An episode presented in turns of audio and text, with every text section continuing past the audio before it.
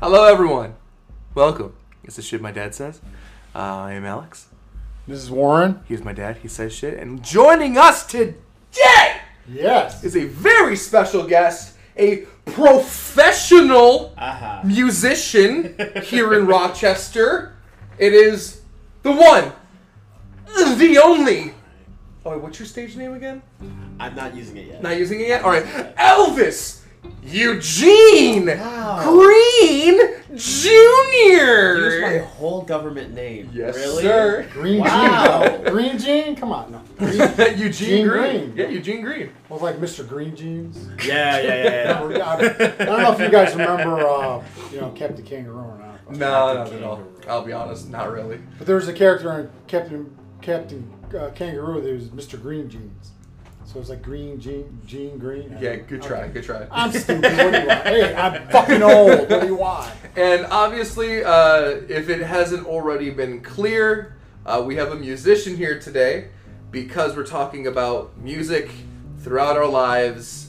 Uh, this is also my best friend, my brother. So Almost six years. oh, six fucking years, dear God. Yeah. You're a dear godding. I have Oh. so many grays in my beard right now. You've seen the gray in my mustache and hair. Yeah, the singular. Yeah, okay, I got gray more than all of you. That's true, Blow yes. off there. uh, so being able to see this individual grow up with his not just his music but his style uh, is I thought would be a good idea to have onto the Well, podcast. thank you. Yeah, give another perspective of stuff, not just our, our, you know, white bread or whatever you want to call it. Just our I mean, 'cause- perspective of it, because a lot of the, lot of, lot of how you see music is through your mother and me, Yeah, because that's how you got I your know influences from. from Broadway. I know country. I know Tedeschi trucks. I know folk. I know rock. I know a lot of a whole uh, spectrum of different um, uh, music styles, and it's because of you. Because you and mom specifically, just because of the wide variety of music that you guys listen Well, to. music is a very major part of our lives and our family. I mean, it's it's there. But I, I mm-hmm. mean, I myself, uh, I do not claim to be a singer. I don't like. I'm I'm terrible. the only closest I've ever gotten to being a musician is I played trombone when I was in fourth and fifth grade. That's about it. I can maybe do. I can probably play hot cross buns again, maybe. That's about it. But So you're, what you're saying is get you a trombone for Christmas. no, God, dude, Definitely a dude, trombone. do not give me a trombone. Oh man. But that's but that's the thing. For me, music is it's never been something I've been able to do. It's something I experienced, and I I feel I have a pretty good versatile, nah, versatile. Um, like I like different things in music. I like everything. I'm diverse with my music. I mean, if you go on my playlist, you'll hear everything from uh, Tedeschi Trucks, of course, all the way to like Selena Gomez. I mean, Yeah. come on. Nice. I'll play that, or, or it'll be country music, or it'll be jazz, or it'll be reggae. I'll have Bob Marley or something. It'll be something like that on there, because I'm all over the place. You're a melting pot of music. and then for me, it's just like I don't care what kind of music it is, as long as it sounds good, it's quality. And I'm very, I'm a very, um, I'm attracted to different sounding voices, Okay. different sounding music. Mhm. But voices are all the things that like. I mean, that was one thing that originally when I was way back, like in the '80s, when I first got hooked up, hooked into country music. It was the voice of Travis, Travis or Ra- Randy Travis hmm that got me. Yeah, that's To me, that was country. a from being from where I'm from, and we never really heard a lot of music country up here. And it was that was like, wow, that's an interesting voice. The guy's singing through his nose, and he's doing a lot of nasally stuff, and he's got that deep. He gets in that deep baritone some of the times when he's doing stuff. It's like, whoa, that's cool. And then some of the music, it's just it was kind of catchy and stuff. So that it was that type of thing. I was know? like that with uh, Barenaked Ladies when you introduced me to Barenaked Ladies. Yeah. So like I love their unique type of uh, voice styles and melodies. And then mom introduced me to Josh Groban and Yeah, Kelly Josh Clarkson. And the rest is history. Exactly. I mean, you have that Well, I mean, operatic voice of Josh uh, Groban has got the classic, you know, classic voice for singing. I mean, he can sing Broadway. He can sing pop. He's on. He's in Sweeney Todd right now at Right now, Sweeney yeah. Todd in Broadway. I think that's like his third third uh, show that he did. Isn't it? Second, because he did uh, Great Comet, Mm-hmm. and I don't think he. Pierre. I don't think he did anything else after that. He I don't think so. No, I think he took a little sabbatical and then um, went on tour with his music. wrote His, uh, Oh yeah, because music. Yeah. his last album. Yeah, didn't you sing with him? sure did. Look at that. Well, He that's why came we. to Darien Lake. That's why I yeah. was kind of glad we brought him on. 'cause- but like we didn't get much interaction with him. It was just now the day was rough altogether. I was having that issue with like breathing and stuff. Yes. And it was the worst timing because concert, have to sing. Oh yeah. And so we get there, we rehearse a little bit, we rehearse with the musical director, and the only time we see him is when we're on stage with him. And so, so we're like, where is he? We're in the back, like, is he near? What's going on? Is one of these like trailers or whatever? Groban? And then all of a sudden, the concert started, and he was just there. We didn't see him moving or anything. He was just there. So, as little interaction as possible, but it was a fun time, regardless. Yeah, yeah, but you you say you were on stage with them and you sang. yeah, Yeah. that's, That's true. that's, something true. that's incredible. It's like- Yeah. I mean, you got that because of your connections with the theater community here in Yeah, a friend of mine hooked me up. Yeah, Because Mhm. you're very active. You're doing a show right now. I try to stay as busy as possible. I go mad if I don't. You know. Oh yeah. I mean, uh, what you tell tell us about Lord Jesus. your musical endeavors, um. whether it be Jesus. theater or just writing music. Well, that's the thing. I've, I've always had a love for music. Music came first. Music was my first love. And then theater came along eventually along the way. But I've been, according to my mother, I've been playing the piano since I was four years old, which is just me banging on random keys, singing happy birthday incorrectly. Hey, Um, it, it, it counts. But uh, and then I started singing, singing when I was uh, six years old in the choir at church. And I wish I still had that video. My mom just like recording with like good old uh, camcorder, Oh. recording with. I wish I still had that video somewhere. Um, but uh, ever since that, I told my dad, "Hey, I want to do this for a long time." Because I don't know. Remember that um, that little bit in purchase? We were staying together, and I wasn't Yeah. doing anything like musical or theatrical at all. I was Yeah. a liberal arts major, and I was miserable. At Purchase, we Miserable. weren't able to actually like audition for all these big Purchase shows because We- of like other reasons. a lot of Well, a reasons. lot of it was because they wouldn't let you at one point. You couldn't do it unless you were that was your major. I was a Yeah. BA and I needed to be a BFA to be able to do that kind of stuff. See that? Yeah, that See, that's doesn't why. sense. Yeah, but to me, it seems like that kind of restricts. It restricts uh, you know creativity in other people because you guys Yeah, go does, there yeah. specifically because you know that they have this program there, but then they don't let you participate in. it. It's like, Mhm. what the hell? I mean, and then I get I talk with my advisor, and she's like, "You haven't done any shows, or you you're not I wonder why. auditioning for any shows. come so Exactly. uh, you're not going to make it in this uh, department if you really want to be a, in the BFA program. Or you can look at your program and be like, why are we making this more accessible for our students to be what our motto is, which is to like show your creativity. yeah, right. come on so now. it's it's kind of counterintuitive to the whole Yeah. process.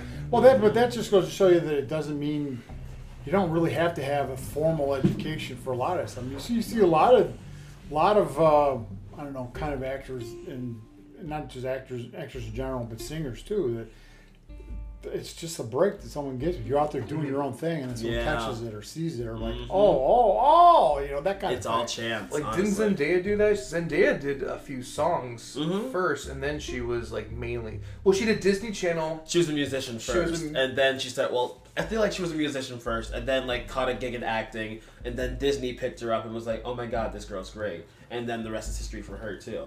Well, Disney's good about picking up kids that can sing and dance, Oh, yeah. sing, Oh, and yeah. dance, and act Mhm. too. They have they've got a, their group there that Have a squeaky clean represent. Uh, well, yeah, that they have a good eye for it. They have an eye Yeah, for it. Yeah, they do. But you think of all do. the people they've gotten over the years. I mean, this goes way back to like Annette Miley Cyrus. Yeah. I'm talking. I'm talking real old dude. We're talking Annette Funicello back in the fifties. Oh, They were that, you know, the, the Musketeers and stuff. They were. Mm, she was doing the same thing. She went from being a singing and doing on their TV show to, to be doing movies and stuff like that with you know Mhm. with uh, you know Frankie Avalon and stuff Mhm. like that. Yeah, But then, you like I said, it's Britney Spears, you know, um, um, Timberlake. He started. he was a Timberlake. Yeah, Disney kid, Yeah. too. they both were. Like yeah. Spears part of? Spears was Yeah, she was. way back. Christina yeah. Aguilera was too. Oh wow. They all were at way the same back, time yeah. too. Mhm. Yeah, they were. That's right. Mhm. So it's like that kind of thing where they. I mean, just it's like a progression of them, like because like the whole thing with like. Uh, Ah. oh crap. Well, the whole thing with. Uh, Well, there's the, the whole thing with you got Selena Gomez, but then the people before that, like some of the, I mean, Nickelodeon's kind of had at that point at one point they were doing the same mm-hmm. thing because they had like Victorious and Oh, Those yeah, kids, I mean, they were mm-hmm. doing their kind of thing too. But see, that's o- a certain only a certain amount of those Nickelodeon stars actually took off. That's yeah, well, true. Ariana Grande. I hate Well, to yeah, she's Yeah. like one the of main big- example. She escaped Nickelodeon. Let's be honest. Yeah, she she escaped. did. I mean, some of those other ones, like I haven't heard anything from whatever the girl Victoria Justice. She ain't done anything since. She's Nope. she's doing. Mm, She does a she she's does not doing much, but she's doing movies smaller here movies, like indie movies. But there's that days, that yeah. kind of that kind of thing. They tried to do what Disney could do, and Disney just went they did it way better for a while. Well, that's because just Disney's got that step ahead. They've had it for a while. They've had it for years. That Mhm. explains well. That tells you that Disney's. That's why they they own everything now as it is. Mhm. Pretty soon they're gonna own. They're, they have a monopoly, Everything. don't they? Huh? They have a monopoly right They now. have a monopoly. It's like on Uh, even like for for they industry. they own Star Wars and they own Mar, uh, Marvel stuff, but you know they didn't get none of the Sony shit. So. Yeah.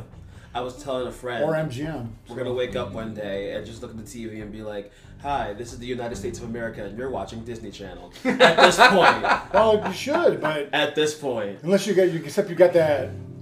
It's gonna get a little political. That asshole governor they have down Yeah. there. Oh my god. Fuck you, Ron DeSantis. You Fuck asshole. I mean, he's a he's a damn. He's so I can't believe this person's actually running for president. People are actually wanting to vote for him. He's a Mm-hmm. fa- He's a fascist who wants to burn books. yeah, To me, that when you start saying anything about forget like keeping people away from books, you lost me right then and there because yeah, books are the foundation of our entire culture. I think. Oh yeah. yeah, because that's how that's how at certain times that's how people would get thoughts across. You know, they, they would like like uh, Thomas Paine. He would do his like little pamphlets, and he would get my people get out and read them and stuff like that. And that's how like Alexander Hamilton, the same thing. Mm-hmm. Speaking of a, of a Broadway play, Hamilton. yeah. Ah, which yeah. is a great. I mean, Fantastic musical. Fantastic Lin Manuel show. Miranda's done wonders for oh my, the music yeah. industry. well, in not just that, just for interest in people wanting to know more about Alexander Hamilton. History, too. yeah. Which It's is right kind there. of that's the kind of cool thing about. I mean, it, he kind of did that with In the Heights as well, wanting to learn more about the uh, the Hispanic in what Oh, the Barrio? Puerto or Rican. teach more about like the culture of Puerto Rico and um, uh, uh, Hispanic New York City. Yeah. And the show takes place around the Great Blackout of New York City too, Right, right. Mm. yeah, which was yeah. the main focus of the show, and be like, what happened and all that stuff. So But, uh, that kind of things. That's what I. That's the things that I like to see. Stuff like that. Stuff that's Oh, not yeah. so, you know, esoteric or boring. But Kinda now it's oh, like, how do you do a historical musical or historical uh, show and not make it Hamilton? Well, that's the thing. It's- You 'cause do they'll- you don't. you They'll know? try so hard to make it Hamilton, to make it catchy, to make it. Yeah, but then you're just gonna people are gonna see through that though. They'll see through that. people are gonna compare. Honestly, no matter what you do, you got to just you come up with your own thing and just do it. Don't worry Exactly. about what You're other gonna be compared to Hamilton either And way. honestly, honestly, it might have just like think of it like it's their way of opening a door for possibilities for future musicals like that to come. true. Yeah, because well, so let's say they you're opened up, but you're compared to freaking Hamilton. That's not a bad thing to be compared to. Mm. Right. If they compare you in a good way. Yeah, if it's a good way, it's like yes, awesome, Yeah. we, we've made it. And if, but Yeah. if it's like, oh, uh, they are trying too hard to be Hamilton. Yeah, then, then that's the Yep. thing. But it's like A comment. that's how I right get because I never saw we never I never saw the play until it came on Disney. But I've heard the the music was you got your mom was listening to it all the time. You guys Mm-hmm. were and I Mhm. was had it for you guys too. Mom and I saw the uh, Spamilton down in New York City. You were obsessed. that was so funny that though. show for like months on end until you saw it. It was hysterical. It was. It's. It's a very very funny show.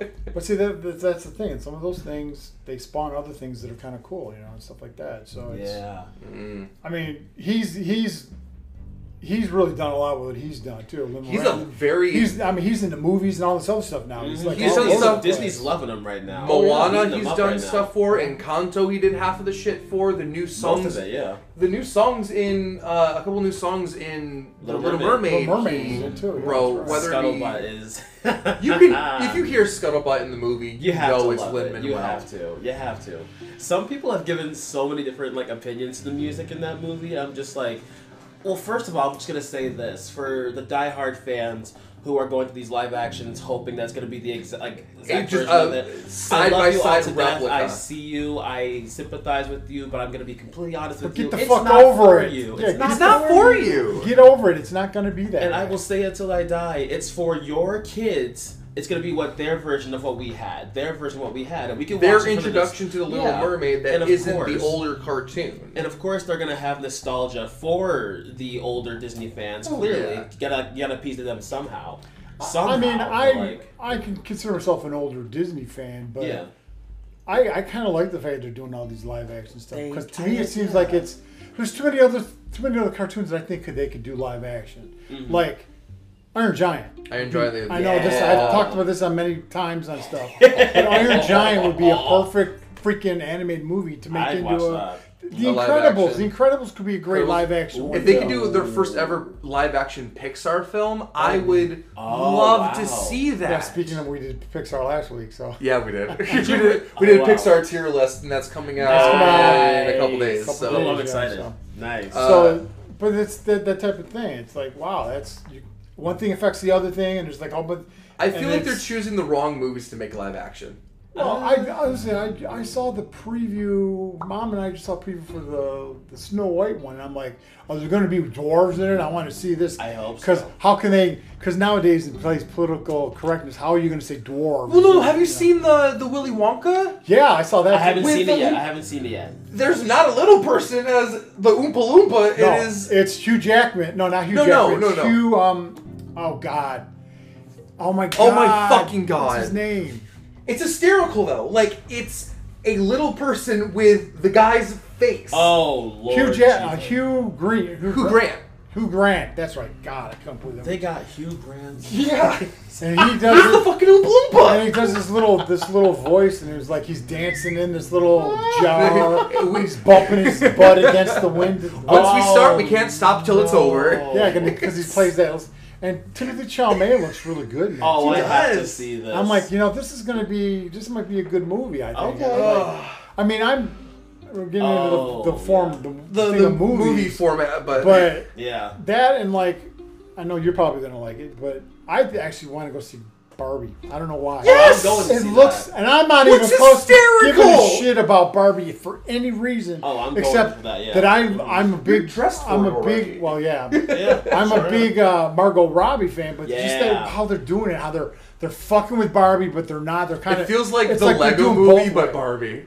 Yeah, It- it- kind of. That's what it feels like to Lego me. Barbie, yeah. So it's I kind mean, of you funny. have fucking Will Ferrell in both of the movies as the villain. Wow. Come Honestly. on, it's just the Lego movie, but That's Barbie. crazy. I love it. But see, that's the thing, and, and with movies and stuff. Well, movies that's another Mhm. another thing when it The comes music to and music. movies. Yeah. movies and music and like I when I was my age back in the, the mid beginning 80s that's when they the soundtracks really started getting big now there was before they did like you know Saturday Night Fever was like the big you know the, the big disco one and, Yeah. and I mean, people had- and then people were giving shit to the Bee Gees and I'm like I'm sorry but I love the Bee Gees and I don't care about people go oh they're the disco I'm like no they were disco for a couple songs here and there but you can't take away the fact that Barry Gibb wrote a bunch of fucking songs for a bunch of people So- that went all over the place. You have a job.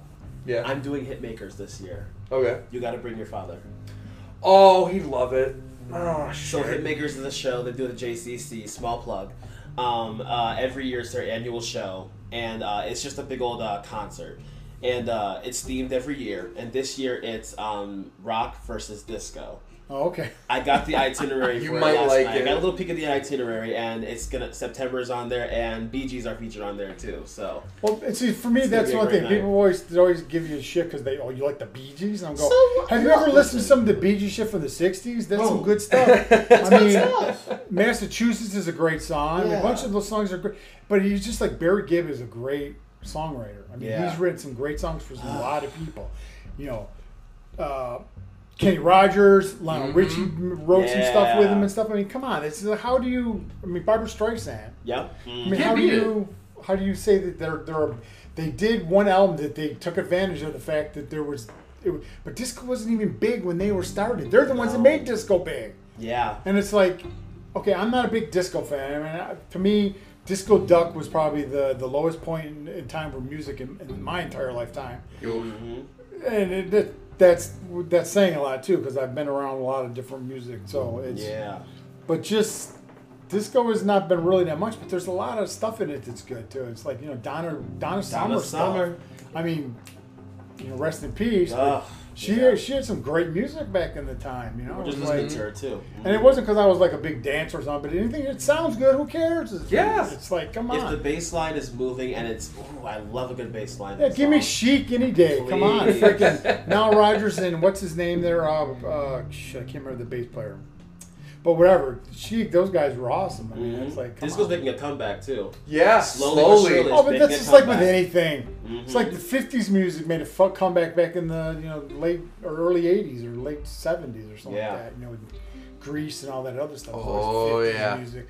And I was never really a. To me, I'm more of a '60s and up fan. I mean, Bee Gees is probably for me. Music begins with the Bee Gees and ends with the Bee Gees, or not the Bee Gees, the Beatles. Yes. Nice. It begins with the Beatles and ends with the Beatles Mm. because that's for me. That's that's the music That was I peak remember. music. That was. I mean, I remember. I, well, I was told by my mother. I was three or two or three years old, singing "Hey Jude" Mhm. to all the little, all the little teenage girls in the neighborhood when they were walking, would come over to the house and stuff. Yeah, Saying, yeah, Na, yeah. na, na, Na, na. na, na. But I've always loved the Bee Gees, and or the, I keep saying Bee Gees. What the Beatles. hell? We've been talking a lot of the Bee Gees. Beatles, the Beatles, Beatles, Beatles, Beatles, Beatles. But for me, the Beatles are music. It's, Yeah. it's the thing, and I always tell my, I always tell my your mother, it's like, I was alive when the Beatles were banned. You weren't. Ah. Shut up to me. I know music. I think what I what I personally think is like the big, uh, the big like members, the big moments of music. Mm. Beatles, Mhm. Michael Jackson, Mm. Elvis, Celine Dion. Celine Dion. See, once you get Don't further down, I forget, think don't there's- forget Whitney Houston. Give I her- can't. I'm, you're her right. flowers. You're right. I can't forget Whitney Houston. Ooh. Because like we Whitney had, did did her part. I tell you that Yeah, much. she did. because like think going back to like movie soundtracks, some of the great movie soundtracks. Uh, you have Celine Dion with Titanic. Yeah. And that became iconic. That song itself Well, will The let- movie did too. It helped. It didn't help that the movie was the biggest movie in the country for That's true. well, for a while. It was the Yeah. biggest grossing So movie of all they time. for like a year, a year and a half, two years, I think it I was. mean, it was. It's embedded in the culture now. yeah. So much they wanted to see it in the submarine. Ooh, Wow. too soon. Not really, just right. Yeah. But then, when it comes to like modern, modernized uh, movie soundtracks, you know the Avengers theme when you hear it. Of Oh yeah, yeah. Oh yeah. Like talking that is about aspect, embedded yeah. into your mind. The Avengers theme. Mm-hmm. Well, that's a lot with a lot of things. now. I think now more more than ever before, musical scores itself Composer, are yes. doing good. Mm-hmm. Or people are actually more a lot Paying of interested attention in that to stuff music. too. Because it's not just. I mean, John Williams is always like he's been. You know, Star Wars. Boom. You know him. Oh, Yeah. He's the guy. Star Wars, Indiana Jones, Yeah. Superman, Yeah. Jurassic Basic- Park, The guy's Uh, got the most nominations by a single person ever. I think, besides maybe Disney. Neverland Ranch is what it called? No, wait, what's the what's his uh estate called? Skywalker Ranch. Skywalker Ranch. There. Yeah. that's that's Lucasfilm. Yeah. Mm-hmm. So, but that's what I'm saying with that is that you can the the there, there's a big influx flux of more boxes that are doing that. People they're hearing the music and they're not they don't care the music the the songs in it aren't aren't as hasn't been as prevalent as on some things, but more the the score is what people really are, are Yeah. going for. People like that because. It's just they invoke like feeling and stuff like that, and you, you remember the movie when you're watching it. If you It's like, Oh, listen yeah. to if you listen to the soundtracks, you remember remember that certain part of the movie that just either tugged at your heartstrings, Mm-hmm. that was very suspenseful. You didn't know what was going to happen. It just kind of brings you right Yeah, back. and that's and that's a lot of that was like some of the Lord of the Rings ones too. I think. Yeah. I don't know who if they did the same guy as Titanic or not, but they he they did that with the the Hobbit movies and the same type of thing. I mean, you they had really good they had really good scores and stuff, and then they had like the one song at the end. I See Fire was really good Yeah, like, by Ed Sheeran. yeah. Like they have this cool feature now on um, Apple Music. If you listen to certain songs, they offer it. You can click on a switch or whatever, set a setting to it, and the backing of the song will be more prominent than the vocal would. And you'll Oh, hear, yeah. that'd be cool. If you listen to Halle Bailey singing "Part of Your World," You can switch it over to Dolby Atmos. I think is the thing. It, it's Yeah, called. Dolby Atmos. You can switch it onto that, and you just hear the orchestrations over her vocal line. Oh, that is beautiful. Oh my goodness! The That is- strings, that's a singer's best both- friend, Yes, too. it is. I've, I've listened to it both ways, both times. see, I'm that's, like, it's that's gorgeous. to me that's the beauty of digital. I mean, I'm I'm a digital person, but I also have a good appreciation for vinyl too when it comes Mhm. to music formats and stuff Oh, like that. yes. I mean, but I grew up with tapes. I mean, I mean, even the little cassette tape popping it into the car, Mm-hmm. having it in your head on your big boom box or something. you know, that was what that was what I used to have thousands of before they even did the. before Guardians of we the had Galaxy. Yeah. Well, not that. I know. I'm, just- I'm, I'm but that's what it's like. But even before we had CDs, that's what that for me. Yeah. That's what it was. I mean, I remember, I remember eight track tapes too. So, oh boy. which is kind of sucky because some of them you're playing here a song, and you're in the middle of it, it stops, and you got to take it out, flip it over, Flip and it. put it back in Oh, to hear the rest of the song. That would always suck. My dad had one of those in his one of his bands. Especially when it's going right up to like the climax of the song. You're like, yeah. Oh, you got to pull it out and pop it back in. Ah. that was Oh stupid. man. But I, I like the fact that vinyl is, has made a comeback. Yeah. Yeah. Some of them Even are though gorgeous too.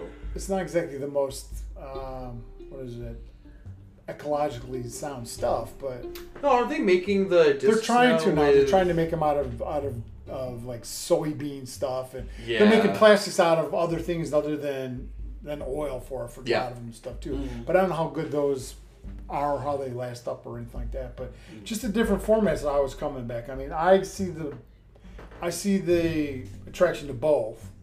Now I like digital because you can you can store a lot of it. It's And I'm a- accessible. I'm a big when it comes to music. I'm a hoarder. I love my music. How many terabytes of music and comics do you have? Oh boy. Oh boy. Um, just looking right here, I probably got about ten. Ten fucking terabytes. Wow. And that I'm still going too. Oh I mean, I'm like I said, I just I'm doing right now. I'm in the middle of what I'm doing now is I'm going through all my my something happened with my iTunes where I had, I had a bunch of stuff in it, and then I had to redo it, and then saved it all, but it changed format, and I didn't know, and they did a bunch of stuff to it. So I've been going in and trying to re getting the stuff, organizing it again, and getting the stuff that I don't have because I'm a I'm also a completist, which is a little bit I'm obsessive compulsive is what it really is. Yeah, there's. The same with like comics and music. I'm that same way. If I had to say, like the other, like last night, my wife and I went to go see uh, Tedeschi Trucks, and Ziggy Marley was the opening act, and I had never heard. I've heard some of his stuff when he was a Melody Maker before, and Tomorrow People, and so which was fine. And I'm a big fan of uh, Bob Marley's, but I didn't have none of Ziggy's music. But I, last night, after hearing some of the stuff I heard, I was like, okay, it's it. So I just I'm looking, getting, I'm trying to find all his music now. I'm trying to download everything I can find of his music, and I'm going to try to get every single one of them. You're the king of Christmas music. Oh, oh, that's a, Christmas that's a whole nother thing. You For have some reason, I from have this obsession with Christmas music. You have everything from Duck Dynasty to Michael Bublé. Ah, like ah. Way to There you go. you, you. I got every almost every, Pokemon. every country one, every, Every rock and roll one. I've got yeah. every, I've got What? every metal one there is. What? He's obsessed. I no, mean, that's impressive. That's impressive. I mean, I can, He's gonna look right now. I can look at it right now.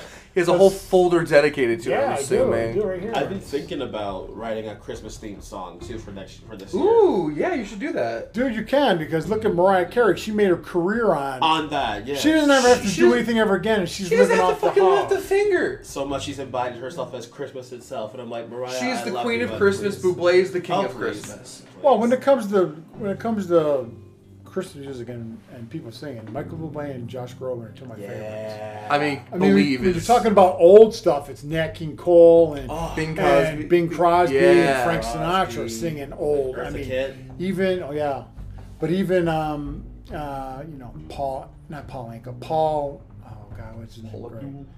No, it's one of these old guys. Oh my God, it's, it's not Paul Abdul, please. I'm not a Paul Ringo's Abdul got fan. it. It's not plugged in or something. It's not working. Oh, Remember that sound, right? yes, of course, yes. Hey, Paul. You're go. like, what's your new wife's name? Peg? Uh, Eileen? No, it's Peg. No, I. f- Oh, fuck. It was. it's hysterical. It's like, hey, Paul, what's your new wife's name? Eileen? Uh huh, it's very funny. That's very, very funny, Ringo. Uh, that's very funny, uh, John. No, her name's Peg. Ringo's got it. yes.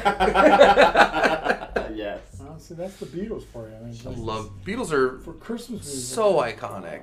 I dressed as Ringo twice for Halloween when I was younger. On Because my- purpose? yes, because my mom had a wig that looked like his head. and so I just put Oh on my a suit God. and just went with drumsticks. My dad had Right them, now, I have 60 gigabytes of Christmas music. Just Oh, Christmas, Christmas music music. is 60 gigs. Yeah, Wow. 60 That's fucking Woo. insane. And I'm looking at it. I've got, uh, you name it. I got Three Doors Down. I've got Alan Jackson. Oh my god, Andy Williams can't Andy be Williams is the so good. That's Yeah, Christmas that's- incarnate. that's Riley, Christmas Aretha. Uh, Ash- uh, Ashanti. Ashanti. Probably got like What? a ZZ Some Top. Naked This is all of his fucking Christmas music. If you need anything, get a Chicago. flash drive and we'll. I applaud that. That's impressive. Garth My dad Brooks. was the exact same way with CDs and all that stuff. He liked to keep them all together. And if one was out of place, you heard about it. I mean, you you and your dad it, had a it. hmm you and your dad had a really close connection with music. Like he's the one that Well, 'cause, introduced like- music to you. Well, Because like he grew up in Rochester, born and raised in Rochester. And Rochester And- is a very big Yes, it is. Music. Oh yeah. Not just Surprisingly. and not just because of Eastman Theater or Eastman No. School either, because the, the the place here, like, what was the the one room? There was a big jazz room here at one time. I know what you're talking about. My And dad told me about that. It was a big. It was famous throughout the whole country. A lot that's why we have Jazz there. Fest here, right? Mhm. Like that's one of the reasons just why we have. passed, and I'm mad that I missed it this year. Yeah. Because last year we went and it was oh because because Robin Thicke was here last year. Yes. That concert, let me tell you, Woo. You know you money. I haven't been to a concert in a while since then. A free Robin Thicke concert. Oh my god, I forget that man can actually sing because he does Yeah. most like, just like TV show stuff these days. He days. doesn't do much anymore. Oof. Now, he had been in the news for some stuff, so we felt like was it morally okay to go to this concert? But we went there, and that one song played, and everybody just instantly started dancing. Yeah. I'm like, yup. Well, he comes. He comes from a musical family though. His Yes, he father, does. Alan Thicke, even though Alan he was an Thicke. actor, he wrote a lot of the theme songs for a lot of the Yes, shows he, did. was in too, which is kind Mhm. of funny. I don't know if you know that. Oh Yeah, yeah. I know that. Listen, I know half the stuff that my dad, uh, my dad taught me about, just random things. Cause he, uh, we'd be talking about some kind of songs or whatever, and he looked at me like, "Did you know?" And I'm like, "No, I didn't, but okay." And at that age, I didn't know who the hell he was talking about, but sure. As you get older, you and then I got older and I did a little research myself. But um, he sang around Rochester all the time. Like he'd go to like nightclubs or whatever and just perform. He had a band at one point that I'd step in and uh, to rehearsals for. That's how I picked up uh, playing the drums Okay. because my dad was a drummer and he had the drum set in the attic and I'd go up there and play every day in practice I remember the first time I saw you play drums at your uh, at James's dad's at house. James's dad's house, Mhm. and I'm like, oh, he's just gonna play around the drums for a bit, and actually does really good on the drums. I'm like, okay, I'm I know nothing you. about this fucking kid. well, not to mention, I, I remember what it is. It's called the Pythodd Room. the Pythodd Room. That yeah, used, yes. that was famous around the whole, all, all through jazz circles all over the country. People would come here from all over the place. You know, Count Basie would come here, and and uh, Louis Armstrong would come here. A lot of other like John you know, John Coltrane would be here. They would come to play in that place. Mm. And now I don't think now I think it's just uh, they tore it down. It's like a, a parking lot or something now. Oh, but it used to be a famous, all through the whole country about this was a famous room, a jazz room or something. Famous jazz room in Rochester. Yeah. Oh yeah, but like there was that, and so I got my voice for him. My mama sings too. My brother does too. Uh, uh, but my brother and I are just now starting to like try to pursue careers in them mm-hmm. because he had the music. He had music in the house. He said we could do whatever we wanted to, but he kind of tried to make it so it wouldn't be our career choice because he knew. Yeah. I think he was trying to protect us from like the hardships of being a musician or whatever, and I get that, and I appreciate that he wanted that, but like, listen, you put that bug in there, and once it's there, If you spark that fire, Yeah. like it will become a flame. I feel at home when I play my keyboard, like when I just like just stick around or whatever. And I know every single time you're like in an off mood, whether we, if we can't go to like the pier, Mhm. you're always like piano, Mhm. play, write. Mhm. Like that is how you cope, and that is like, it, it's a healthy coping mechanism. Mm-hmm. You get bangers out of it too. Eh, I wouldn't say You've got a Thank- lot of really great songs out there. Thank you. And every single time you release or write a new song and I listen to it, it's just getting better and better. And I can see the evolution of you from when your first ever song to your songs now. What was my first ever one? Uh, Love Letter was the first one I released. yes. but I'd written so many stupid little ones back then. I mean, you showed me the stupid little ones, and it's like, oh, it's, it's like, uh, tells a story, kind of softish music, and now it's like, fuck yeah, let's party. Yeah. Like that. Well, that's your kind of music now. This comes from a guy who's got a song written about him, so shut up, right? Hey, Ah. listen, listen. I It wasn't my did not mean choice. to fuck up the lyrics the way I did that Ah. concert. Cause like I was gonna, I did the whole spiel, I did the song, uh, uh, and I could not remember, Remember for the life words of you were what the that first- little. I'm like, what are the words? And then I went home and I'm like, oh, you fucking idiot. That's it. Yeah, I mean, in- live performance, but still. to give context, uh, like we've said before, Alvis and I have been friends for almost six years. Almost six. And Jesus. it's been one hell of a ride. uh, and we've been through a lot together. And at one point, there was a really rough patch in our friendship and in our lives uh, that we will not talk about because No. fuck that. Too much. There Oh, has but to he- be drinks involved. Yeah, but all, Uh, all good friends have that kind of thing. So Oh, yeah. I mean, there's parts of it. I could I could tell you stories too. I'm not going to, but it's I, I understand it. You know, it's very understandable. Yeah. And the one thing that Alvis did uh, to actually get through to me uh, was write a song, and uh, oh my god. it- yeah. brought me to tears. We Oh made up god. Pretty I much forgot about that immediately. day. I forgot about that. Day. Yeah, that Ooh, was that was a pure day for rough sure. Day. That was a pure day for sure. for yeah. fucking sure. Uh huh. Uh, but it's a beautiful song. It's called Alex Wind on Because I was on so- your album. I came out with the EP and the the song was originally named Best Friend, and I was like, how can I make this fucker cry? and so I it's go easy over- to make Alex cry. Oh on. yeah, I know Oh, that listen, now. I got some pretty high ass walls. This is the only motherfucker, the first motherfucker to actually break through them. You bastard. And that's a compliment. Thank you very much. I'm very nosy. Um, but uh, and so we get to, back when you were living on um, Manor Park Way. yeah. We go over to the apartment. I'm chilling. The night it comes out, and I show him the track list, and it says Alex Winter. He immediately just breaks down. I like, was, I was, I was a puddle at that point. I mean, You're, it, you're so much like your dad. It's ridiculous. I'm part of it.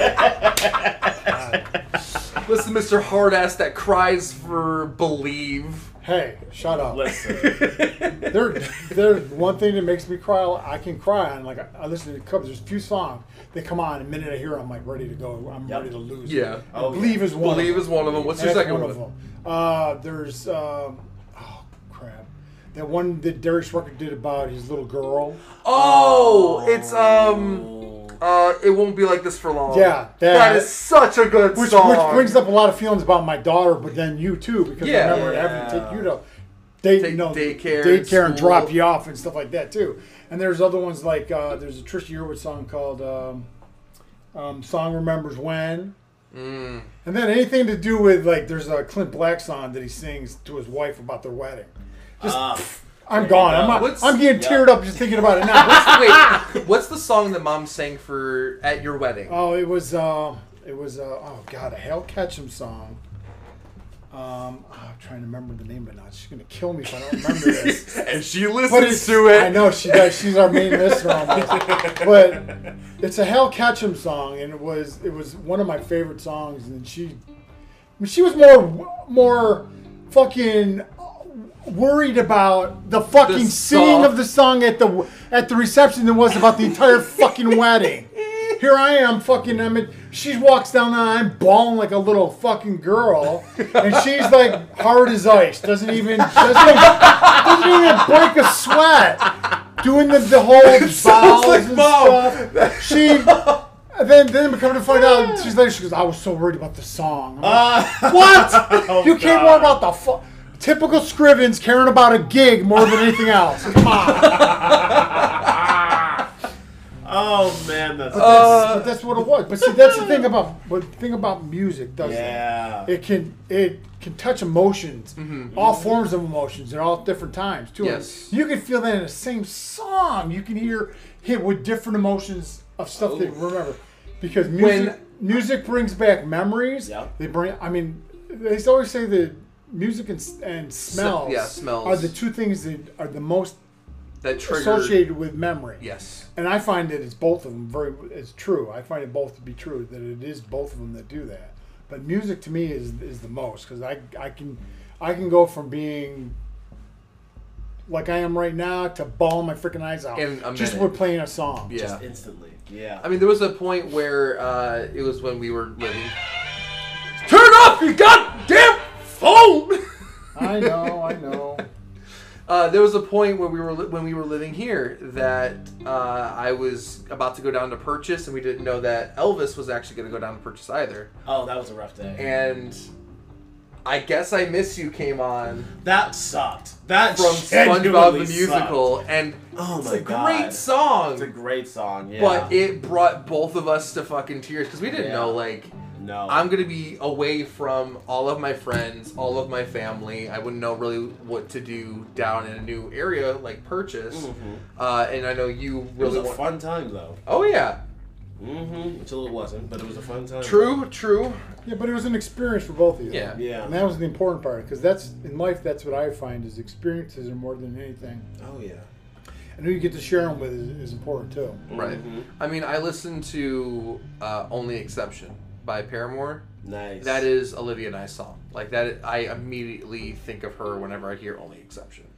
There's a song that I think of whenever, because like I do intend to move into the city at some point. Mm-hmm. It's just been a rocky road getting there, and COVID didn't help. No. Honestly, it didn't help. Couldn't Now that's over. anybody. Couldn't No. help anybody with anything. Tell you the truth. Because you know, I was planning on making the move with Caleb in 2020, Yeah. and then uh, then it happened. He was like, you know what? I think it's safe for everybody to just stay where they are. I'm like, you know what? I agree with you. And then three, four years later, boom. yeah.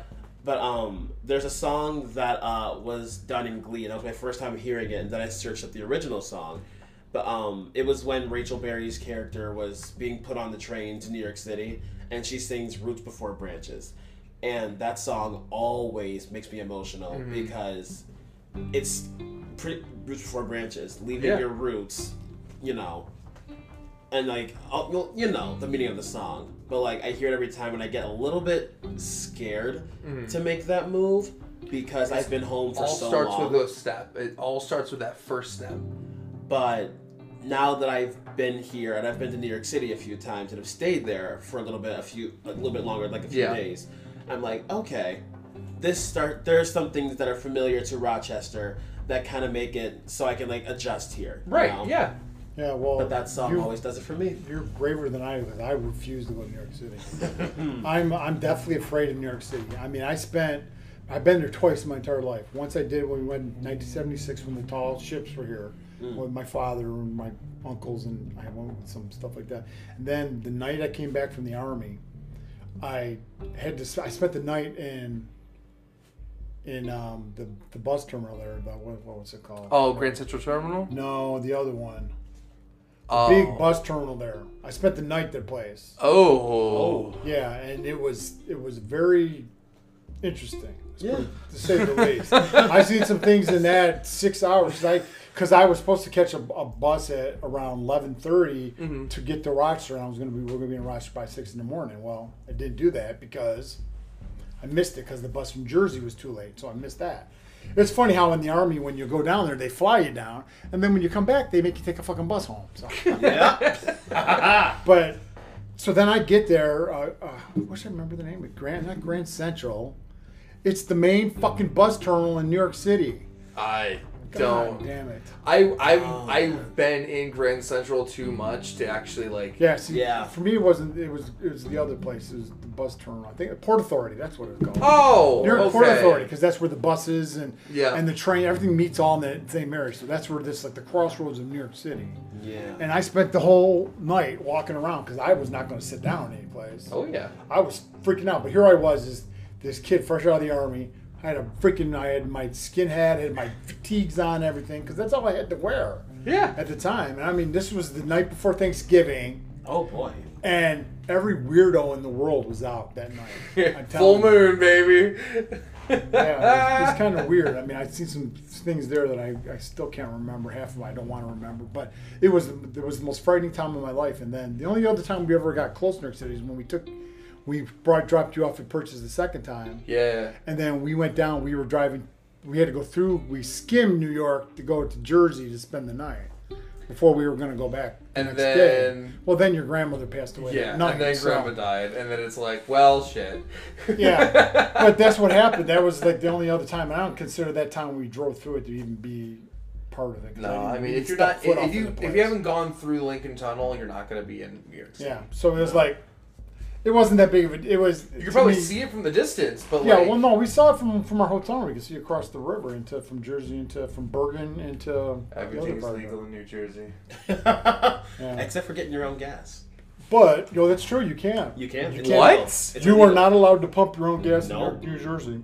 My mom and I found that out the hard way too. We're for our Carnegie Hall. Yeah, because we went to the gas station before making our adventure for the day, and I got out to go um, to go because I want to get something to drink, but also pay for the gas. And he's like, "Oh no, we pay we, we do the gas out there." And I'm like, "Okay." The guy comes up to the thing, then I look it up, and I'm like, "Oh." Mom, we're very much breaking the law. oh my god! Yeah. uh, but yeah, Why? It's it's it's a it's a thing from way back. I think it is. It's a it's a leftover law that they just kept. Haven't changed. They Yeah. never kept. That's insane. you don't pump your own Yeah, but gas. in see, New but see, no. you don't even you weren't alive. But back in the day, that you were never you never had to pump your own gas. It was always you pull in, ding, ding, They ding. did They, it would for come you. in and they would come out and say, "How much do you want, per- Yep. Mister?" I mean, there's they're getting rid of the quick fill over in Brockport and on the one the on one in 104. Brockport's gone already. 104 is still there. Really? Yeah, it's still there. Oh god. I, that's my gas station because I don't I don't get out. Of, I don't like to pump gas. I, So I they're they're starting to get rid of those though. Like Yeah, I know, but this, see, that one's probably one of the most uh, profitable ones. I'm sure it's always full people, Oh yeah. but because it's one of the only ones in the whole area that pumps gas for you. Mhm. But see, that's when the day back in the day you had to. You had you just pulled in and they took you, they pumped your gas and that was it. They come on, they would clean your windshield wiper and wash your windows. Yeah. They did a whole bunch of stuff back then because they were trying to get people to. Tip. Well, that too, but it was just there was just like a, a courtesy thing. It was like, Oh, okay. You get gas from us. Hey, here you go. I mean, gas was fucking ten cents.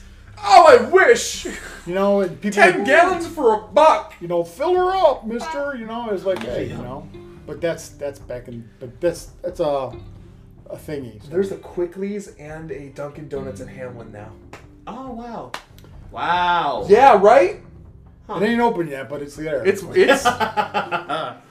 oh oh, man. yeah. Your mom and I saw that too the other day. went down to Hamlin. well, I had to get a crony. After you talked about cronies and your do your goo, Blue your goo, blue goo ice cream. I had to get a cronies pizza for dinner one night, so that was part of it. But now let's get back to our subject here Yeah. about music. But it's Lord. it's basically music does that. It's just something that all your through your whole life, there's different certain certain times in your life. There's certain music that you mm-hmm. remember. It's like, I like mean, if me, I had a million dollars, is like Yeah. one of my like core. If I hear that song at least summer, once or twice. the when I'm driving van's with you. open, blasting that song. Mhm. We're off. We're out in Hamlin. and We're just having a good time, and that's yeah. like that's one of my memories that I have of if I had a million dollars, and that's like what I love to hear during the summer. Is one of my favorite songs during the summer Right. because of you, because you put on Barenaked Ladies. I like, I, like I said, I like playing music. I like playing it loud too. And Yeah. it both, and my van had a great sound system. Too. Such good it. sound system. It was hard to believe that it was actually the one that came with the car too, but it was good. But it's just like with with music in general. For me, it's the same type of thing. When I, I mean, that's how I know all the '70s music, all the '70s. My mother, we because we drove a lot. We used to go to the you know, lake a lot. We used to go to Batavia back and forth. Yeah. We used to listen to AM radio, WBBF, and had all the all those those soft soft rock songs all the time. AM All the- radio AM had- radio, yeah, that was the big thing back then. AFM it wasn't that big of a deal at the time. FM became more prevalent during the uh, for me during the '80s. Okay. Then like WCMF and WMJQ were the big rock channels, you know. Oh yeah. And then everyone else, but AM was at the time was the big thing because you would BBF was a BBF was one, and then WHAM was too. But they were 50 watt, 50 watt, thousand watt radio stations, so you could hear them fucking things forever. Especially on a night when it was a clear night, there's nothing to block to keep it in. It just flew. I mean, plus that's the cool thing about AM radio too. AM radio, you can. I used to be able to pick up uh, baseball games out of uh, Cincinnati when I was a Wow. for some reason I would get Cincinnati Reds games on my little my little transistor. Because I had this little transistor radio with a little thing and you plug in your ear and you know take it to bed and you try to listen to a baseball game or something because Right. you got sent to bed early, you know whatever. So there's that type of thing. And FM FM didn't have that that kind of range. It was more of a localized thing. I, I mean FM's got a better quality sound Yeah. music. Especially now with the audio equipment and radio. Well, there's that. It's just everything else too. But see, I I have this problem listening to radio nowadays because nowadays radio is so boring. When I when I lived down in, when I lived in Austin, there was a radio station down in Texas. I think it was called the X, and they would play all different kinds of music all the time. You would one minute you would hear mariachi music, the next minute you would hear country music, the next minute you hear jazz, the next thing you hear blues. You hear it all. You hear it all. There was be all the time. They had no. There was no. We're this format. We're playing everything. Fuck it. Who cares? Okay. And that's how it. That's how. And it, it's from Mexico, I think, and it just blared over into America because they, they like fifty thousand watts. They had the wattage for it. And then in. Texas, there ain't nothing to stop that in Texas. It goes. There's no mountains in the way. There's none of that shit hardly at all. It just goes. So Get it's. all the way up in Man. fucking Washington. I mean, that's the thing. For me, radio is like is listening to radio. Now, for you, is because I always used to have my iPod or my iPhone all the time, and I Yeah. used to have music on and I still do to this day. I probably have more music on my phone than I do have any anything else with apps. oh yeah. Even pictures, I don't have as many because my music is more important to me. So it's Mm-hmm. the type of thing. Mhm. Oh yeah. I mean, Mhm. the the music that we listen to and the music that we uh, associate ourselves with is a big defining factor of our personalities too. Yeah. Like country music, specifically Zac Brown Band, is like one of my Oh, yeah. comfort. Mm. I I- if I'm having a bad day, I'm blasting Zach Brown. Uh-huh. If you're having a bad day, you're probably blasting Lizzo. You're probably blasting. Well, it depends. Like, if I'm having a bad day and I'm in a bad mood, I will like listen to music that emulates that. So I'll listen Mm-hmm. to some Paramore songs, some Avril Lavigne. Uh, uh, I even listened to Alice Cooper at one point. Oh, boy. Okay. Hey, Alice, gotta love Alice. Um, but if I'm in a, having a bad day and I need a good mood, I'll or I'm just like need a pick me up, I'll listen to Stevie Wonder. I'll listen yeah. to Kelly Clarkson. I'll listen to Lizzo. I'll listen Yeah. to who else? Um, who I just listened to? Whitney Houston. I'll listen to Whitney like, Houston. all that music. Yeah. So Well, I got a fun fact for you. You know who wrote um, Kelly Clarkson's "Breakaway"? Who wrote that? They were just Whitney? talking about Was it it. Whitney? Avril Lavigne. Avril No Lavigne. way, Avril Yeah. Lavigne wrote that song. She wrote that song. Really? on her, on her one of her albums. I, I just listened to it recently. She has her version of it. Wow. It sounds a lot like it, but it's she wrote. The Oh song. wait, I did see about that. Yeah, Yeah, she I wrote did the see song. about that. And did you know Mhm. that in Pitch Perfect, the first movie, uh, the bigger set black girl who sings "Cause I may be bad, but Oh, I'm her? perfectly Oh, yeah, she's a songwriter, too. She's, she wrote that song. She wrote that Oh, song, yeah? Cool. which is why she sang it in the Yeah, she had the rights Yeah. to it. That's awesome. I think she was like a host, like a judge on the show for songwriters. Now, it was an ABC show, so it didn't last long, unfortunately. But it was a really cool show where like songwriters come on and just do this stuff because Mm-hmm. not every artist writes. Can we talk about that too? Like how many artists don't write for themselves? I, Oh well, and, that's that happens a lot. Oh yeah, Big Time Rush was on a was doing an interview uh, a couple days ago, and they were talking about they're all yeah they're back. Big time rush. Oh Big my Time god. Rush, baby. listen, I almost went to that concert. I was mad that I missed it. It was the day after Josh Groban too. Oh, damn, that's right. Mm-hmm. But like uh, they were they Give me were a doing break. Uh, they were doing an interview and they were talking about how they how they actually write all of their songs. That's that's awesome. Uh, and that, how yeah. they think it's crazy how some of the other groups out there and they kind of threw shade at the Jonas Brothers uh, don't write their own songs. Most of the Jonas Brothers songs aren't from, from them. Yeah, I feel like they're writing most of them now because they've grown and learned some. But still, I think they have, but see, like in country music, hmm it, it goes both ways. Yeah. Because country music, Nashville is a songwriter city. sure is. Yeah. That's if anything more than anything. or Atlanta. Well, not not as much as as Nashville, because Nashville's that's where the center of all music mm-hmm. writing is. Mm-hmm. music capital of the world. And there's like some guys like you like back in the day, Clint Black would come out. Every single song he wrote. Mm. But see, with him, I think the problem was he burned himself out. He did so many albums of just his own stuff that he did five, six albums, and he was out of good material. Oh. Then either that or he, his popularity fell off and it wasn't as good. and he hasn't been as popular. But you know, country music has been very schizophrenic in the last ten years, as far as I'm concerned. It's evolved for but sure. but then you Yeah, got guys like George Strait who have been around. But listen, you got guys like George Strait have been around Mm-hmm. thirty, forty 30, 40 years, right? He he never writes anything, but he's got a group of guys that he writes that writes from all the time. Dean Dillon, Harlan, Harlan, um, uh, how's his name? That He has a group of people that write all the time, and he takes from them all the time. And when he would do any of his music, I mean, he's got guys from that wrote on his first album that were writing on the last album he just did. Wow. And he picks from these guys, and they bring out the exact songs that he and he has. And some artists have song that they know that they hear that song. Oh, that song's perfect for me. And there's some songwriters that they write songs specifically for people, and sometimes they don't. And boom, they they know that song. Yeah. You know Damn. the, And it's um, like uh, that song's mine. You know the way by Ariana Grande, Yeah. written by Jordin Sparks, Yes. written and produced by Jordin Sparks. Yep. Mm-hmm. Uh huh. I mean, it's it's fantastic how like these artists can write their own songs and then have give them just like sell them to somebody But else. like, I even noticed that with writing songs, like if there are songs that if you're an artist and you like are writing your and singing your own music, great. But like if you write a certain song, I feel like and you don't hear yourself singing it, then you'd be like, hey, I wonder if this person's looking for music right now. yeah. Because like I wrote a song that I don't see myself singing, but I want to give to Marina at one point. Oh yes. I mean, Mhm.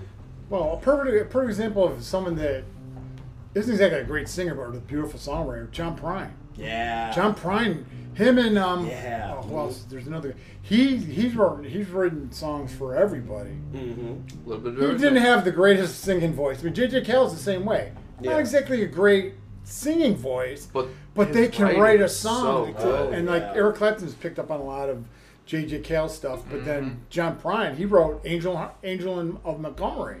oh wow. which is a big Bonnie Raitt song, and and Susan Tedeschi has a really good version of it too. And it's a it's a blues classic, but it when he sings it, it doesn't it doesn't have the he's got that kind of man nasally voice, and, but it, but see.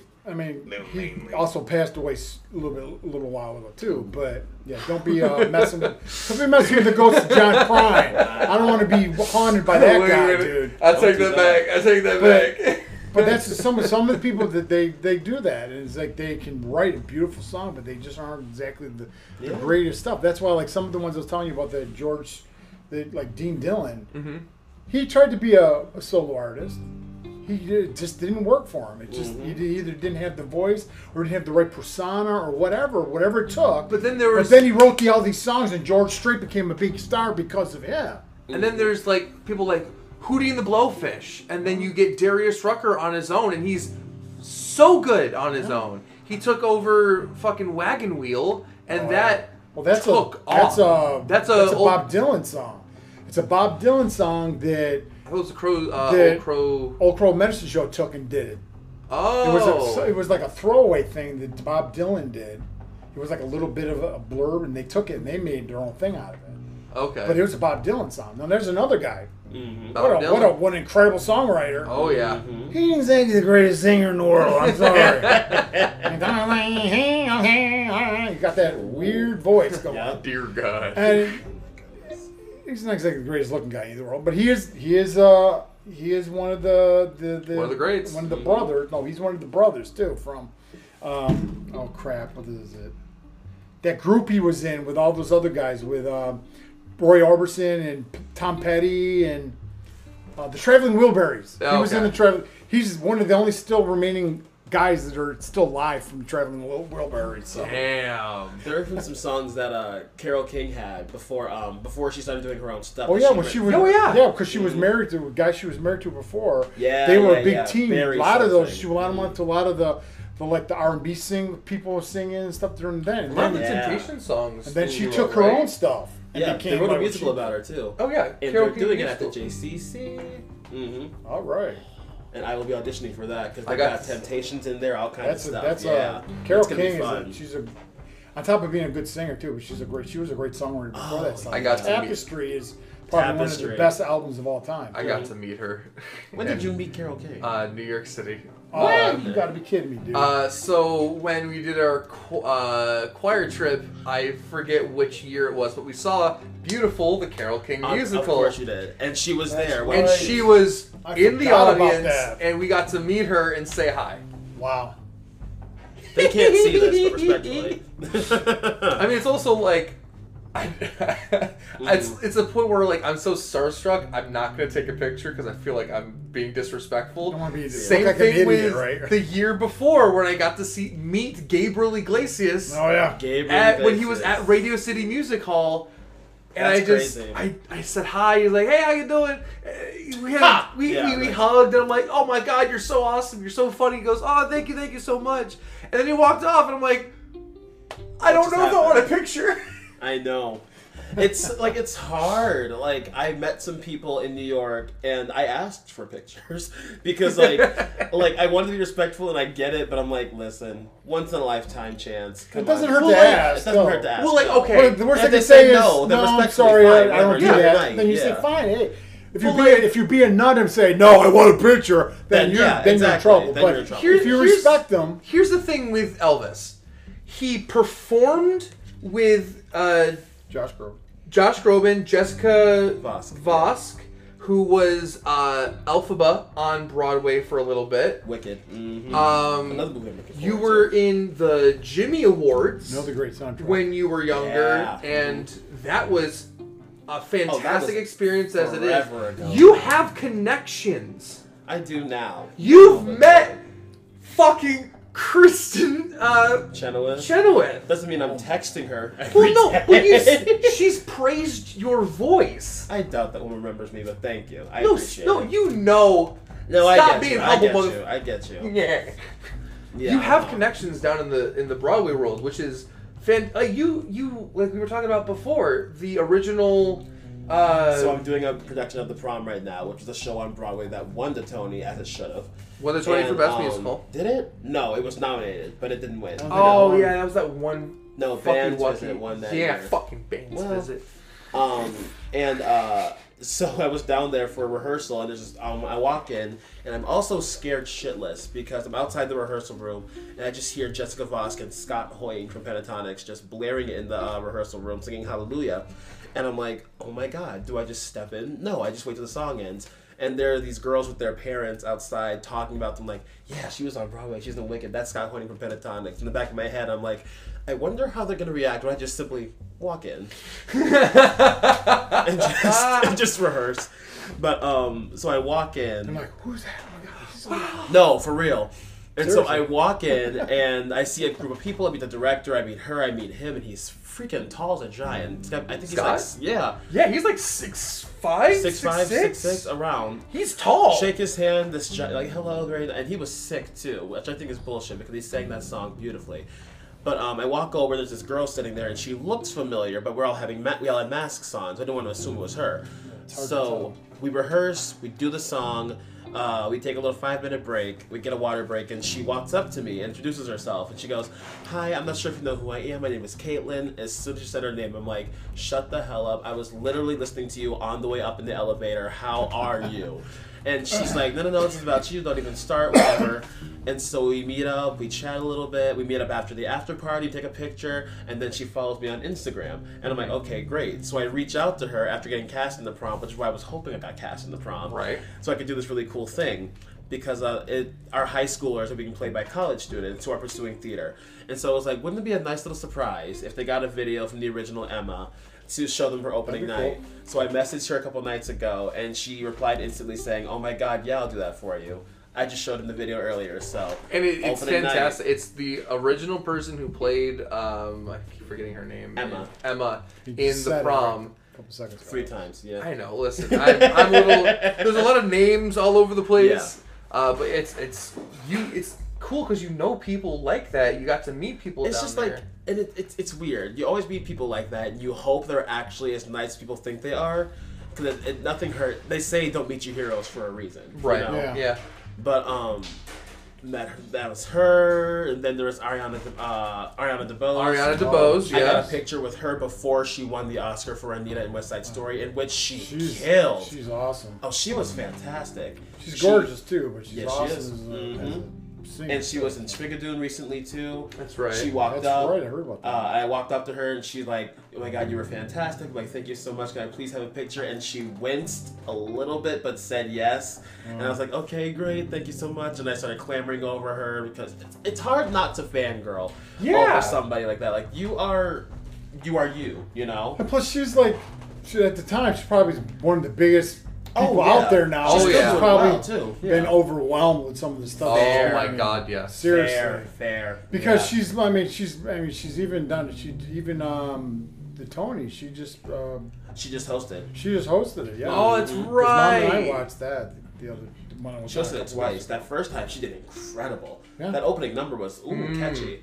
I want the soundtrack for that opening number because the same people who wrote that song were the ones behind Six Yes. with uh, Henry's ex-wives. So yeah, Six is a great musical too. Mm. I mean, that's that's a that's one where historical you get to meet, uh, you get to know a little bit more something about historical and uh, Henry VIII's six wives and how they that all came to be. Mhm. It it's was a story of women emp- of empowerment, taking Yeah. back and all that stuff. Yeah, Oh, taking back cool. the it's really good too. Expensive as hell to see. Because you're paying for the actors and the experience, but also the lights and the technology and all that Mhm. stuff. Well, see, that's one of my problems Oh, like, with Broadway. I think you know more people would probably want to see it if there was able That's to fair. see it. If there was like a a Broadway sh- channel or something, I know there might I think There there is. is one, There but is, it yeah. costs a amount of money and stuff. It's like forty bucks a I month. I mean, I would love to be able to just see a Broadway play every week or something, once a Mhm. week. yeah. Oh yeah, Just I've- to check it out, just to see. You're hearing all this stuff all the time. It's like with with Hamilton. It's like oh, we talk. I've already talked about this, and I'm like, I'll never get to New York City because I'm. I mean, half the country could never. Ninety percent of the country could never get to New York City. right. Either they live too far physically from it, or they just Too much money. are afraid there's too much money to go to New York City. We're fortunate enough to live in the states, so it's not that Yeah. much of a hassle. No, not for us, either. Because yeah. from California to New York is like 800, 900 bucks for a plane ticket.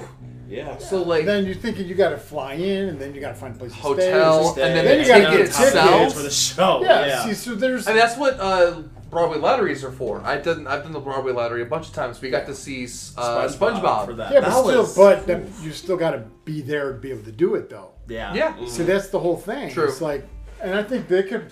I think they're, especially now and nowadays when, especially when when there was the COVID stuff, they could have Mhm. a lot of Yeah. these things. They could have done these shows, recorded them, Mhm. and then put them on there, and then they could have made money and still had to have these people still have jobs and stuff. yeah. They could have really done that. And if it once it ended, if there's like a limited time, so one people Yeah. didn't lose their jobs. One, Yeah.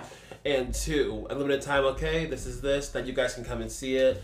I mean, to like, me, I get be, like yeah. to me, it'd be a perfect way to to judge a, a play if people like it, if they like it, seeing it. Yeah. thing. Oh well, this is one we want to definitely make sure it's here and stays here for a long. Time. I mean, that's what they do with off Broadway stuff, or like, uh, oh, what was a Strange Loop in first? Where was Strange Loop? oh, DC. DC. Yeah. They they do stuff in like DC and it. Georgia, yeah, and they places, do a yeah. test thing and see, oh, this is really nice. They get the funding for it, and they actually go to New York City, like Strange Loop did, Mhm. uh, and won Best Musical. sure did. right. But see, Part that's the still thing little about bit- because you get all these original. Yeah. Like I would have loved to have seen Wicked with the original cast with Idina Ah, Menzel and, and with Kristen Kristen. Chenoweth. Yeah. So- I would have loved to have seen that. That would have been awesome. That's one of the things I disagree with. I think s- we all hear their voices on the the soundtracks that have Oh, already yeah. been released, the original Broadway soundtrack. Mm-hmm. Okay, fine, it's awesome. They sound great. I personally would love to have seen Jessica Vosk as Mm. uh, Elphaba because she has a beautiful voice. Right, and I'm not saying that you shouldn't see them. I'm just saying Yeah. that the ones that make it, the, the ones that become famous, like I'm happy that we got to see Hamilton on Disney with the original cast. Yeah. Oh, yeah. It was Yeah, probably the last yeah. time that they were one of the last times they were ever together, and they will ever Mm-hmm. be together. Because I can I can go by and watch stuff now, and you see all the, you see Daveed Diggs all over the Daveed place. Diggs is You see, everywhere. you see the, the girl, the women on her all over the place. You see them in Uh, TV one of them's on, in an opera right now. Uh, the girl that plays Eliza is part of Uh, like if you go to the movies and Oh, you see like she's the, the in opera um, stuff. she's in Camelot right now. Is yeah, she? Yeah, oh, she is. Sweet. That's right. She was on it. She was on a TV show too. She was. She played uh, a judge, or she played a, a lawyer in uh, in uh, Marines. Mhm. She played Oh. a lawyer in the Marines. It was kind of cool. I mean. Leslie Odom Jr. is also doing a lot of stuff doing- right now, whether it be music just or fine. acting. Well, yeah, he's he's another guy that's kind of like taking it. I mean, he's been doing commercials too. But, yeah. But It's everyone does something. It's commercials now. Hey, it's You good to. money. I mean, look Good at money. her. Her did the same thing too. I mean, Yeah. I, I love She's that. got them Like, doing um, Beauty and the Beast too with uh, Oh, yeah, Shania she- oh, Twain, that- Josh Groban. that looked really, Oh, that I looked haven't really get a cool. chance to see that. I It heard did. it was really good. Well, I think you can see it on Disney. I think it's still on. that It's on was Disney that was Plus. Groban's that was Groban's second show before uh, Before Sweeney Sweeney Todd. Todd. Beauty That's and the what Beast I live. It's pretty much like the hybrid, a hybrid of like a live version and the, stage. movie. Yeah. They did that with The Little Mermaid. It was okay. I just didn't like the whole concept of it. If you're gonna do it live, then do it live. yeah do the way they did the live. Little Mermaid live was kind of weird. They did the same for Beauty and the Beast. But see, now for me, now we're talking about Beauty and the Beast. Mm-hmm. To me, that's the epitome of a great. Broad, that's one thing that got me. Oh Yeah. yeah, sucked hands into down. Broadway because your Hands mom and I went to see it at Tor- Toronto, Mm-hmm. and then at the end of the whole scene where the where the roses falling apart and you see him, And he, he's beast floating in the human, air and yeah. he changes right in the middle of the air and you don't see it. I'm like, No. what the hell? And to that's me, one that of the blew me away. most So- iconic transitions in Broadway history. In my opinion, that is Mhm. one of the most iconic ones, next to Aladdin's flying carpet Listen. and Alpha uh, Elphaba's raising up into the air. So we went to go and see both shows. That'd be fun because like because they do this thing called Broadway Week now, where you can get um the price of two tickets for uh the price of two for one. Right. So we were able to see so many with that. So thank God they do that now. You still pay a lot, but it's better It's than probably worth it. Yeah. It's Oh, it's worth it. definitely worth it. But first night we went to go and see Aladdin, and then a whole new world happens. Now me and Ian are looking so hard to see like a faint like little spark, like a shimmer of like the strings Like a because you know they're something. There. see right? Because you know they're there, but you basically you just cannot see them. You can't. So it you looks like see they're behind floating. it. There's nothing. There's no, nothing. No. They even like circled the stage. I'm like, how is this possible? Even when they like fly off at the end, there's no strings. They just get up, and I'm like, Yeah. how? I would love to just know like the technology behind that. Well, see, that's what that's the one thing because that was the first one that I've ever seen Mm-hmm. In Toronto with your mom. That's the first time I ever really a real Broadway type of show that I've ever seen. Was Is that your Broadway cherry? It was really, yeah. Your mom brought me. It was the first time we brought her. I mean, I've been we've been up there before. We saw it in The Lion King. We saw Right. Yeah. Uh, we also saw Rent up there too, which uh, Rent was so another, good. Another one. that's- nice. That's that was Rent was my introduction to theater because Mine too. hmm But I got to see it up in Toronto, and I like it. In Toronto was it, at the time Toronto was like a big place because the the Princess of Wales Theater to me, that's that is a Broadway.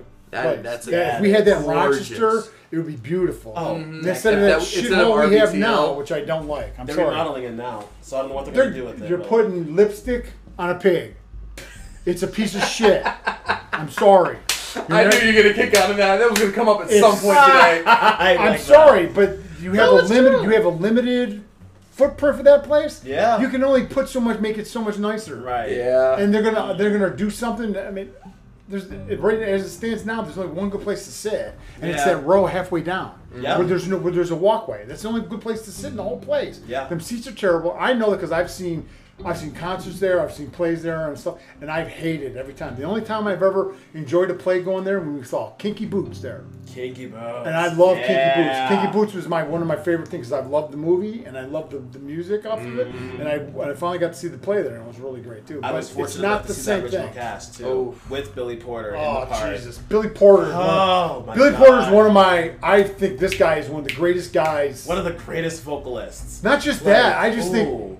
Ooh. I just. I don't. He wears some of the most fucked up clothes, but god damn, who cares? He does it. and He does it So with well. style. Who cares? So It's Billy well. I fucking love Porter. He that. does. He does it with style. He's He the does- Lady Gaga of the theater world. And I he's believe like, that. he's like, Ooh, yeah. I don't give a fuck. I'm gonna wear what I want. and says what they want. As Woo! he should. I Yeah, love as me he, some sh- Billy as he Porter. should because he's because he's a he's an example of what everyone how everyone should just live life. My dad's Yeah. gaze showing.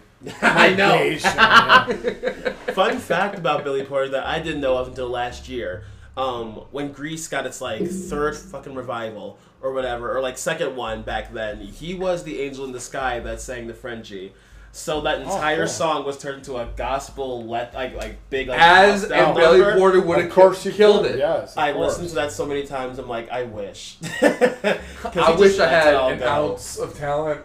Oh my god. Ooh. And that's that's one of the things I don't like about not being able to go up to Canada that much lately is because your mom and I would do that a lot. Mm. We'd go to see plays up there and stuff like that. And It was fun. That was really Yeah. I mean, when it comes because I wasn't going to be able to get to New York City. There's no Right. way. I'm really I I'm honest about it. I'm I have this fear of New York City and I can't get over it. And I'm, I don't need to get over it because I don't really need to go I there. don't need to go there. If it was like one of you guys were in a play down there, I'd have to fucking go. But other than that, it would have to be very circum, very specific circumstances for me to be able to do it. I mean, there's not only musicals, but like plays. I know I, one of the plays Oh, that I've oh. always wanted to see is uh, Angel. Oh, Angels in America. Angels in America. Yes, yes. So good. I did that Continue. for. Hold, please. Uh, I did it in Purchase. I did a, a monologue from it. I got to read it, and it was like one of my favorite Well, even plays. they had that. They had a thing on HBO that was the HBO adaptation of it. It was pretty.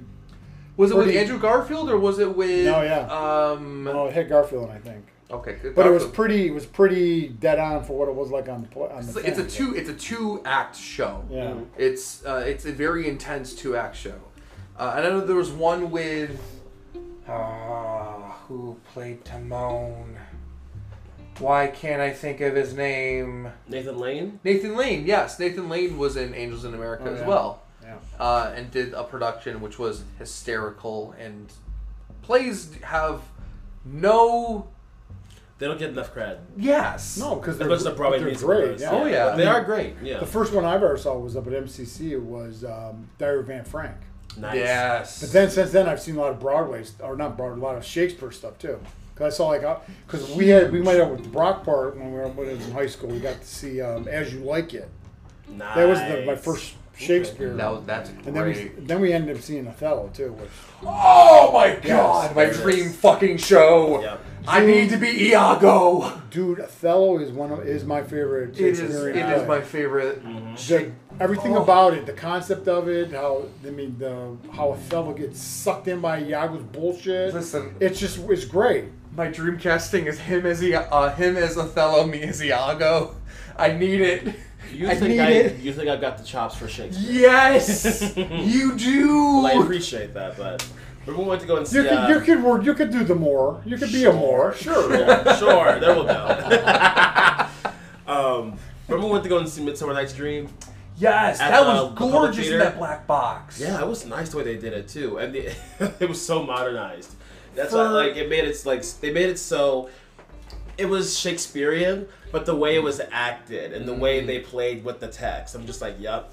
I mean, we it was for a class, and it's like you got extra credit if you went to, and I think it was one of the only classes that you and I actually had together. No, we didn't have a class together. I just tagged along. Oh, all right, awesome. We went to go see Midsummer's Night at Yeah. And the big. It was uh, the big theater, Public theater. the public theater. Yumi and Sandra. Uh, that long train ride. At least Sandra knew how to navigate it. Well, because Sandra's from New York City. Thank so, God. Uh, God but bless. it was this. It was a. It was a gigantic black box. It was very like cl- up close and personal with the actors too. It was so nice, and I feel like Shakespeare doesn't get enough love and respect that he it, it Treat should. yourself to a Shakespeare in the Park um, show. This I think they're do, our, our um the company theater's doing Romeo and Juliet. If you want to go They- to see Romeo and Juliet, They are, but I'm not a big fan of Romeo and Romeo Juliet. Juliet's boring. I'm Yeah. sorry. If I'm gonna see something, it's gonna be Midsummer's Nights, Othello, Tempest. I wish I saw when it was he- when King they did Lear it. King Lear. King Lear, King Lear. fantastic. They just did that one too. Fantastic. Mm-hmm. They just did that at the company theater too. Sure did. I miss Yeah. Shakespeare. And I know, No, and I know this Richard is Dye. kind of off the subject. We're talking about Shakespeare plays though. You know what? Star Trek. People that act on Star Trek is just like freaking Shakespeare because a lot of these guys Yes. are Shakespearean actors too, and they've done all Shakespeare, and Oh, they've got that yeah. same kind of I don't know, it's Uh, gravitas Sir- or something they're doing. Sir uh, Ian, well, not Ian Not McKellen, Ian McKellen. Uh, Patrick Stewart. Yeah, Sir Patrick Patrick Stewart. Stewart. Huge. He's done fucking Hamlet. Well, and he over in he's at the old you know in the old Vic over in the old back in England, so he's done a lot of that stuff. But it's like all those guys. That's all were- they ever did. They had to do Shakespeare. If you were a British actor, you had to do Shakespeare. Yeah. Period. There's nothing I mean, about it was almost a requirement. But even some of these guys that aren't British that are in Star Treks, you could see the, there's like Shakespearean kind of feel to it. I mean, because they have like some sort of futuristic language, like futuristic, futuristic vernacular, Yeah. specifically with Star Trek. That has It's its own very kind of, similar to uh, Shakespeare, which I love how they incorporated that. And I'm just a fucking nerd when it comes to Shakespeare. I'm a nerd when it comes to Star Trek, so that's a different thing with that. But uh, I think it's but getting back to music, where we we need to get we need to end it now with music because Yeah. we're getting close to the end here. Yeah. uh, music has had uh, a large por- is a large portion of our lives, whether Mm-hmm. we're writing, listening, singing, uh, just being engulfed Experiencing. in exactly. Experiencing. Yeah. Uh, so, from country music to hard rock to soft rock to reggae to blues to uh, gospel. Gospel. Yeah. I mean, R to R and B. There's so many different genres and types of music out there that connect with certain types of people. Uh, and if you're able to engulf yourself for just an hour in music, you're going to understand what we what we've been talking about mostly and then, today. and that's the greatest thing about being in the country we live in because there is such a diverse form of music here. Yeah, I mean, let's face it, the blues were here from here, jazz is from here. Mm-hmm. If it was for that our music, we would probably more be boring, a more boring country than we already are. So, hmm. without music, I think we would, it would, our culture would not be as diverse or as rich as it is now. Not at all. Absolutely not. And Well- before we end it, though, I gotta, I do have to make my little review last night of seeing. I, my Okay. wife and I went to Tedeschi Oh, see. yes, Trucks. yes, yes. We Yeah. went to see Tedeschi Trucks Band, which is my favorite band of all time. Yep. I've loved them since they've been. I've had every single album they've got. I've got all their vinyl. I've listened to everything they've ever done. I've got all this stuff. I'm a big fan of Derek Trucks when he was in his own band. Mm-hmm. I'm a big fan of, of Susan when she was by herself. This wasn't one of the most incredible shows I've ever seen in forever. They, they came out began with Woman to Woman from it's um it's uh oh god I can't remember the guy's name now. It's the guy that did um oh crap. I can't remember his name. But it's a, it's a it's an old song. It's Joe Cocker. That's right. Joe Okay. Cocker's song. She came out and did that and they started out.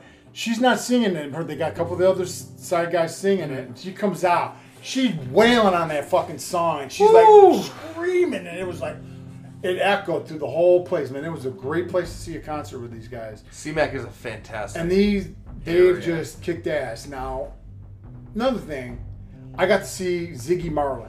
Now, Ziggy Marley, I've never seen him before. I've only listened Mm-hmm. to some of his music here and there. You know, Melody Makers, Tomorrow People. That's the only kind of songs I've heard. I'm a big fan of Bob Marley's father. right. Yeah. I can honestly say now that I've got to see a Marley sing "Get Up, Stand Up." Yeah. Because he did a version of this that fucking rocked. I'm telling you. I was I was almost getting up ready to stand up. And I can't stand up that good. I wanted to stand up I'm and jump and disabled. sing. Let me try. I'm telling you, I was moving in my, my, my scooter chair, that's for sure. You ask Oh, your mother. Because it was Like a baby in a high rocking, chair. Man. He had some they had some chunky fucking music and chunky guitar playing in that. Their bass playing was kick ass. So, so like that one concert just made me a fucking Ziggy Marley fan. And I'm getting I'm getting I'm trying to get Get all, all his music, music. now. Because I just love that song. The Love is My Religion is a great song. And I was like mm-hmm. I had never heard this song before, and I'm like, "This is my song. I love this song." It's This like, is my this is my personality now. seriously because it's just it, it was it was incredible too. I mean, and he they, he had two backup singers with dancers too, and they were two beautiful black women. One is one chick had like shaved side of her head, and she had this dread that went down to her ass. I mean, she was swinging around, they were jumping and dancing. They were out there rapping and shit. It was like unbelievable Damn. how good it was. It was, and I was like, I told my I told my wife after they were off and done, I was like, I could leave now and I'd be happy. Nah. I could die now. and be happy. Tedeschi Trucks is my favorite band, and if I never saw them, I would have been happy. That's how great that show was with them. But to Tedeschi Trucks, I mean, we were they she did they did I Am the Moon, which is off the new album, which is Hmm. one of my favorite things. And your mother actually loves that song too, which is because I played it I played it enough where she loves it enough too. but it's just like with any Tedeschi truck stuff, like you and your sister, no, that that first album, The Revelator. Uh huh. I played the fuck out of that. You guys know all of every. You guys know that you heard the songs. You know the songs. We know the songs. But it, they she sang they came sang a couple songs from there, and they sang a Did lot. they of different sing uh, "Loving You Easy"? No, they didn't do that. Oh, But they did the song from the, song. the commercial anyway. But that's anyhow. Yeah. That's the one that's on the commercial that she's she's in now too. but it was incredible. And then Derek Derek Trucks is the best slide guitar player of all time. Period. No, no one can say anything. You could say Duane Allman was great. You can say anybody else was great. Fuck you. he is not. He is the greatest. Derek Trucks is the greatest slide guitar player to play a guitar ever. Period. End of discussion. Damn. That's how cool it was. I mean, it's like I love having the, the band with the with the double drummers. That's fucking awesome. You got Oh, horns on one side, you got sing, backup singers on the side, and they're singing. And then there's a song that they're doing. And I think it's it's another maybe a Sly and the Family Stone song, but each of the backup singers, boom, boom, boom, they're singing fucking solos through the whole thing. And the woman, the, the the woman backup singer that they have, I shouldn't say this, she's a member of the band because this is the Tedeschi Trucks band, but it's only a name only. It's not because Susan's the only singer on that band. You know, Gabe, the other, the the the um keyboard player mm-hmm. is he's a, he was a solo artist before he became he joined the band because he just wanted to be in this band because he loved this band. Wow. Uh, and he's an incredible singer. And him and Susan have great voice back and forth. I mean, I'm the Moon and Gravity. Gravity was a fucking mm. kick-ass song where he and him and her are going back and forth. She's over here, he's over here, and she's doing her licks, and he's doing his, and then back and forth.